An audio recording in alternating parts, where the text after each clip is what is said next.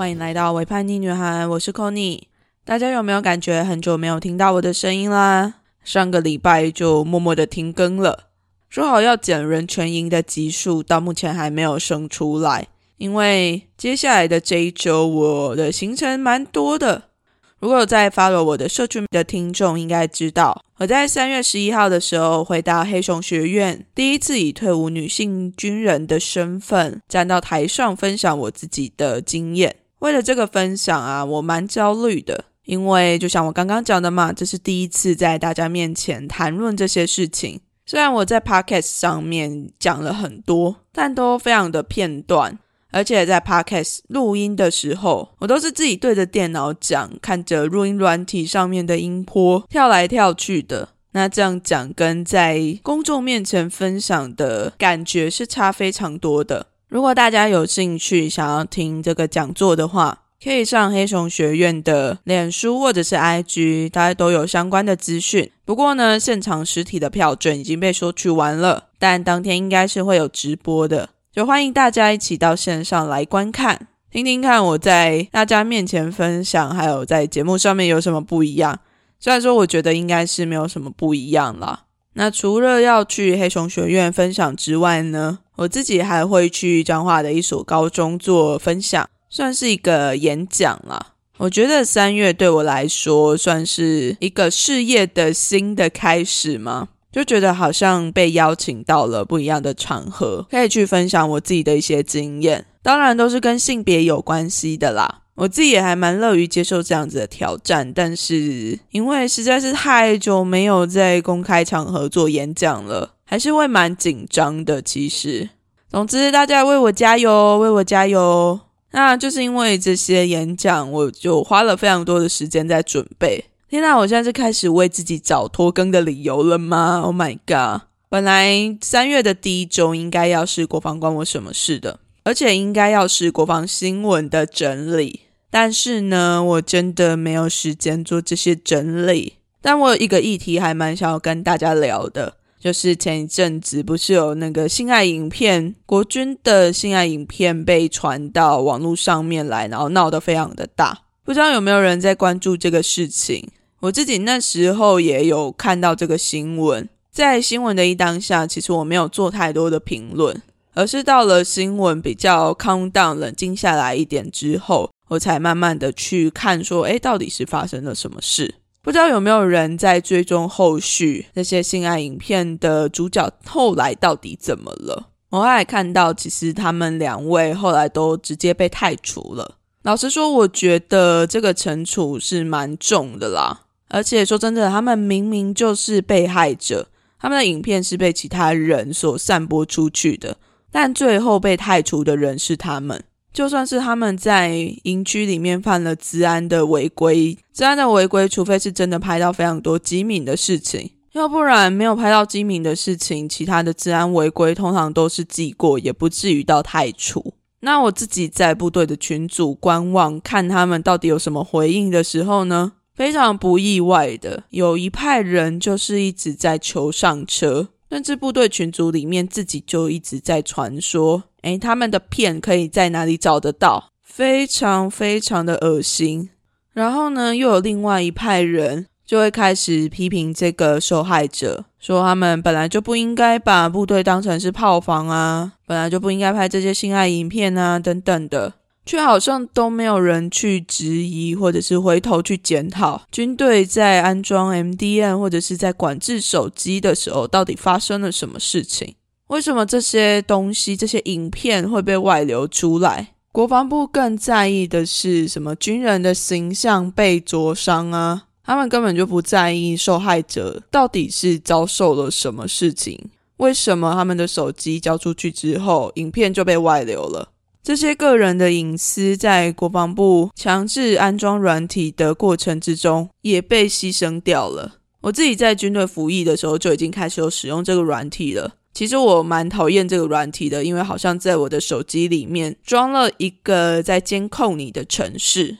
好啦，监控这块是另外一个议题了。那我今天更想要谈的是国防部对于性这件事情的一种双标的态度。怎么说双标呢？首先呢，我自己觉得啊，至少我自己在部队里面观察到的啦，军队啊，就是在一个正气凛然的外表之下，藏着许多情欲流动的地方。大家明明就非常火逆但是却又碍于军人的这个身份，好像必须要表现得非常的正直忠诚，不能随便谈性。我真的会觉得国防部 always 都在演。就会把军人好像塑造成某一种英雄的形象，在那样英勇的状况之下，他才能够好好的保卫国家，而且可以好好的控制自己，不会随便的发射自己的情欲，可以好好的控制住自己的阴茎。但实际上呢？大家可能因为在军队里面非常的压抑，有非常多的官兵可能在朝夕相处之下，总是会产生很多很多不一样的情愫。尤其是女人进到了军队之后啊，大家就应该要把女人给隔开来，不然部队里面那些男人看着女人就会一不小心就发情了，一不小心就想要跟他们上床，一不小心就想要啪啪啪。这些论点听起来很荒谬，但确实都是部队里面非常强调的一些重点。例如什么男女分际啊，女生一定要跟男生睡的地方是不一样的，然后女生在的地方一定要上锁啊，等等的。那为什么男生的寝室就不用上锁呢？那就是因为有人会趁半夜的时候偷偷摸进去女生住的地方，然后做一些奇奇怪怪的事情，不是吗？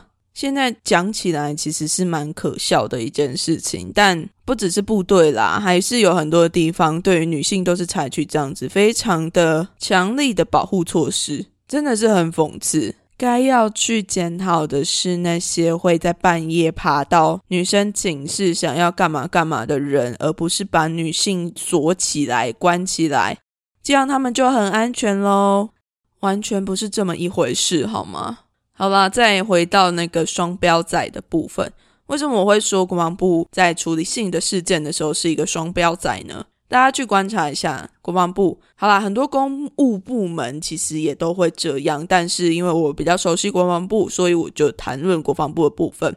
只要你看到啊，像这次的性爱影片外流啊，或者是有某某人的婚外情啊被爆出来了。国防部都会非常快速，而且大手大脚的去处理这一些人，总是会觉得这些人是有一些道德瑕疵的，在乱搞什么营内外不当的男女关系，真的是非常的无耻。那他们的下场通常都是退伍，或者是直接被踢出部队。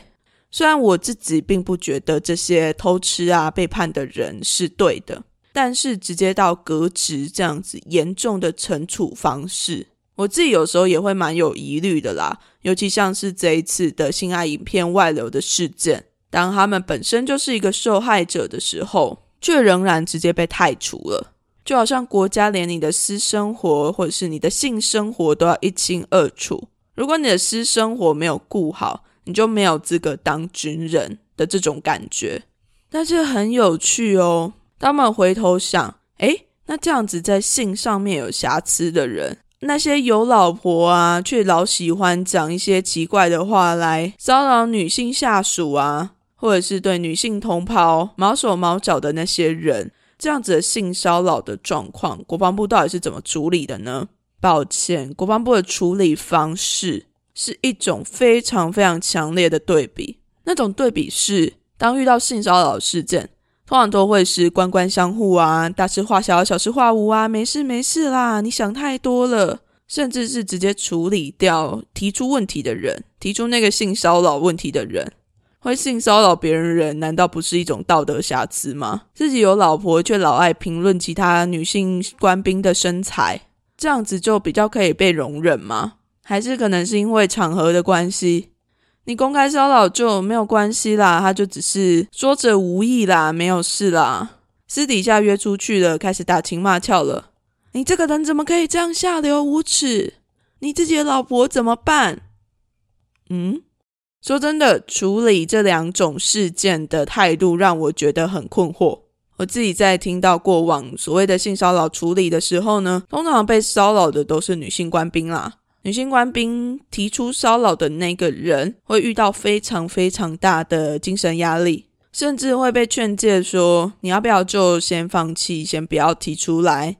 好多事情都在这样子的搓汤圆之下被搓掉了。好像在公开的场合做这件事情，用言语骚扰别人，就是男人可以被接受的本性。那在私底下做呢？私底下做，可能两个人都还是合意的状态哦，还不是有一个人是感觉到不舒服的状态哦。但这样子的人却是一个有道德瑕疵、恶心、需要被太除的人。我不觉得这样是合理的。不知道正在收听的听众，你们有什么样子的想法呢？